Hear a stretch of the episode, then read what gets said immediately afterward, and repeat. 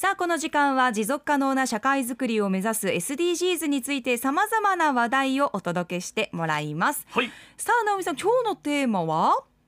はい、えー、と先ほども言いました高齢者と SDGs に行きたいと思っています。はいおうん願いします、今月9月20日は敬老の日ですよね。うん。これ毎年ちょっとハッピーマンデーなので、えー、とちょっとずれたりしますけれども、はい。こ今年は9月20日っていうことで日本に、えーとまあ、この年齢に応じた日っていうのが子どもの日成人の日敬老の日ってあるんですよね。あ確かに、はいはい。うん。そうそうなんですよ。3つあって。でどっちも皆さんね制定年齢が近かったりするんですけどで敬老の日の実は由来っていうのがあって兵庫県の、えっとですね、今高町っていうところですかね。現うん。在高町っていうところなんですけど、年寄りの日っていうふうに最初定めて老人を大切にしてお年寄りの知恵を借りて村づくりをしようっていうことであの農閑期あの、まあ、ちょっと農業がねあの一番、まあ、収穫が終わってちょっと一段落ついたうん。9月の中旬に村人が集まってお年寄りをまあ敬う日っていうことで制定されたそうなんですね。あそうだったんですか、そうなんですよ。うん。でそれで今回、まあ、あの今月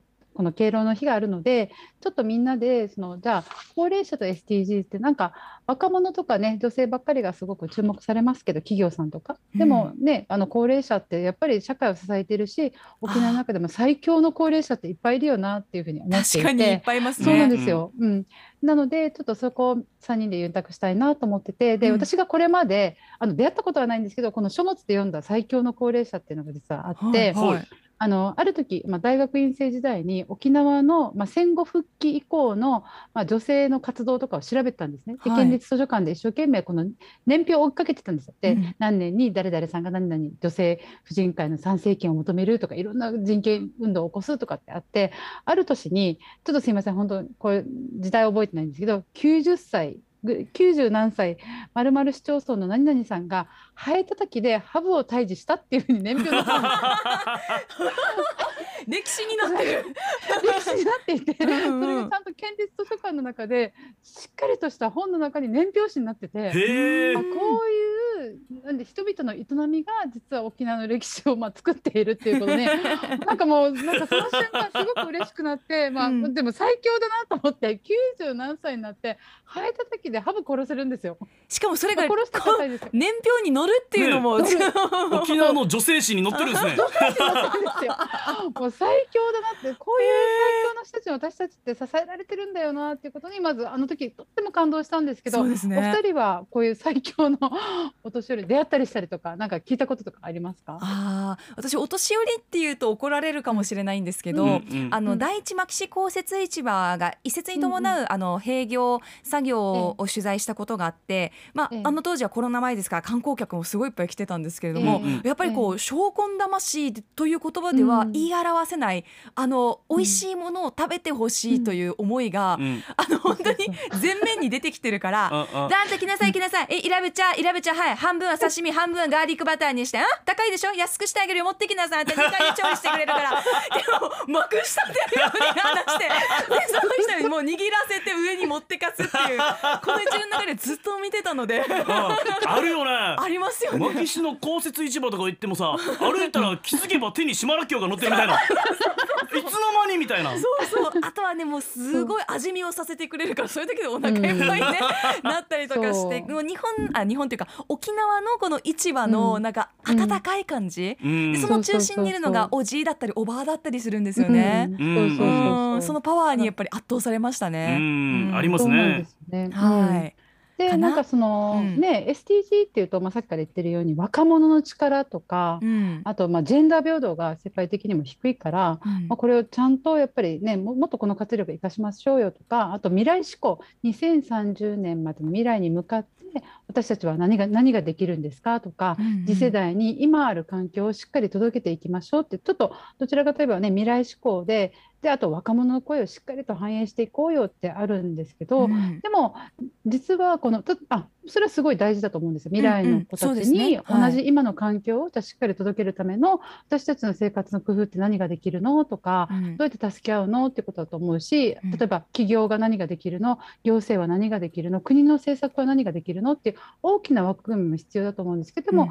毎回言ってるように小さな一歩ってすごく大事ですよね。で自分の生活の工夫も大事だし、うんあとと最近ねいろんな社会の問題があって人がどうやったら助け合えるのって助け合うって言った時にじゃあねあの本当にきご近所さん同士がもう関係がだんだんだんだん薄くなってる時にじゃあどうやって一歩を踏み出せるんだろうかって思った時に私もずっと考えたらあこれはやっぱり高齢者の持っているあのおせっかい力あかなって思ったんですよ。うんうん。はい例えば、はい私よく行く八百屋さんがあってなんでその八百屋に行くかっていうと、ね、この間もみすずさんとうん。野菜高いよねとかって話してうんはい。たじゃないですか。はい。知り合いだからもちろん会った時に語り合えるっていうのはいいんですけどその八百屋に行くと例えば今じゃがいも高いからじゃがいもの前でじーってか一応一瞬考えるじゃないですか。はいはい。そうすると大体もう高齢者の方が来て「姉さん高いよね。今高いよね」みたいな「なんか買うあるなみたいな。はい。が沖縄の島野菜とかっていう時に「えこれって料どう料理するのかな?」ちょっと迷ってたら「これ料理仕方わかる?」みたいなさっきあのみすずさんが言ったみたいな形で、はいはいすごくまあいろんなことをわーって喋ってくるっていうことが、まああのコミュニケーション力ってだだって食べられない野菜って思ったのがこんな風にしたら美味しいよとかこんな風にしたらできるよってことをしっかりと教えてくれるってあのおせっかい力とかあと私子供を連れて行くことが多いんですけど、はい。子供を連れて行った時にやっぱりあのうるさくするんじゃないかとか暴れるんじゃないかっていつもドキドキするんですけどお年寄りは子供たちがさ騒いでいる社会ってすごくいい社会だよってだから子供の声が出るあ聞こえるうんうん。聞こえると元気が出るさって多分それってすごい精一杯私たちのことを 励ましてくれてる言葉だと思うんですよね。はいね。うんうん。自然に出てくるこのにじみ出るあの力がやっぱりちょっとおせっかい力でそのちょっとのおせっかい力が実はその SDGs の一歩の後押しになるなと思っているんですけど、はい。このおせっかい力、皆さんの身近な中のそのお年寄りの持っているその力このちょっとしたおせっかい力なんかありますか、うーうん。ん僕またこれもまた焦点の話になっちゃうんですけど、はい。えどうぞどうぞ。あのーまあこの手作りのおにぎりとか置いてるような、まあ、おばがやってる、うんえーところがあってそこで、うん。まあ、僕、まあ、二日酔いの時があって、はい。油脂豆腐が美味しいんですよそこ。で、うん。ちょっと油脂豆腐飲みたいなと思って油脂豆腐頼んだら、めちゃくちゃ大盛りのご飯もおまけでついてきて これはちょっと二日酔いにはと思いながらもう一生懸命食べましたけど、もう食べてほしいんだよね。そうそうそう。C 分ついてくるんですよね。そうそう C 分の文化ね。そうそうはい。そうそうそうそう。うん。みすずさんは何かありますか？あーちょっとさっきの子供の話で言うとこの夜泣きをね、するお子さんで、あ私あの、うん。ほ当事者ないんですけどこの夜泣きをするからどうしようって話してる会話が聞こえてきた時に、それを聞いてたおばあさん知り合いかどうかわかんないんですけど、うんうん。なんであんたもう高齢者なんて子供の泣き声もしばらく聞いててないんだから窓開けてみんなに聞かせなさいって言って、かっこいいと思って。逆に。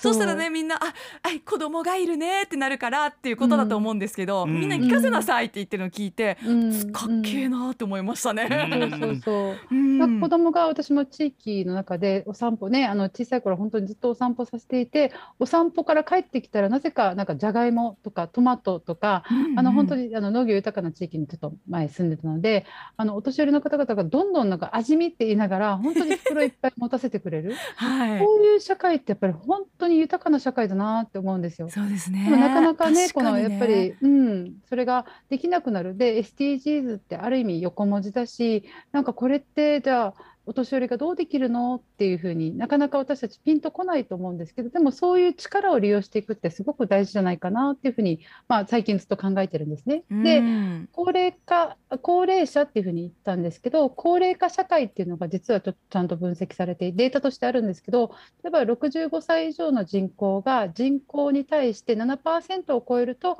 高齢化社会っていうんですって。はい、で14%を超えると,、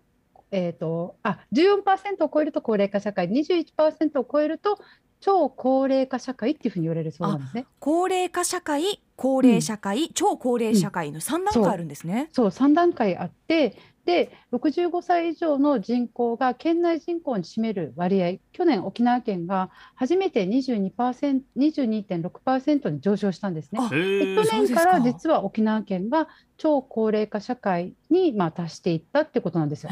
で日本で一番遅れて、まあ、超高齢化社会に沖縄が入っていったってことがあって、一つが、まあ、戦争の影響である一定数え一定数ですね、まあ、うん高齢者の方々の人口がまず極端に少ないっていうのと、あと人口増による出生率の高さが、まあ、そのあのそこの超高齢化社会に入ってなかったんですけど、うんうん。まあ、沖縄も例に漏れず超高齢化社会に入ってたので日本全体が今超高齢齢化社会の中に入っているってことがあります。はいでこのでもじゃあということは人口の 20%22% が超高齢化社会65歳以上なんですけど、でも65歳って私からするとですよ皆さんはまだねあの水さんたちはまだ20代だと思うんですけど、私みたいにもうあのアラフィフもうもう少しで50代ってなる人間からすると、あ私も考えたら年齢っていう枠で言えば私もあとちょっとなんだなっていうふうにいろいろ最近考えるんですね。はいで多分高齢化とかお年寄りとかっていうふうに言うと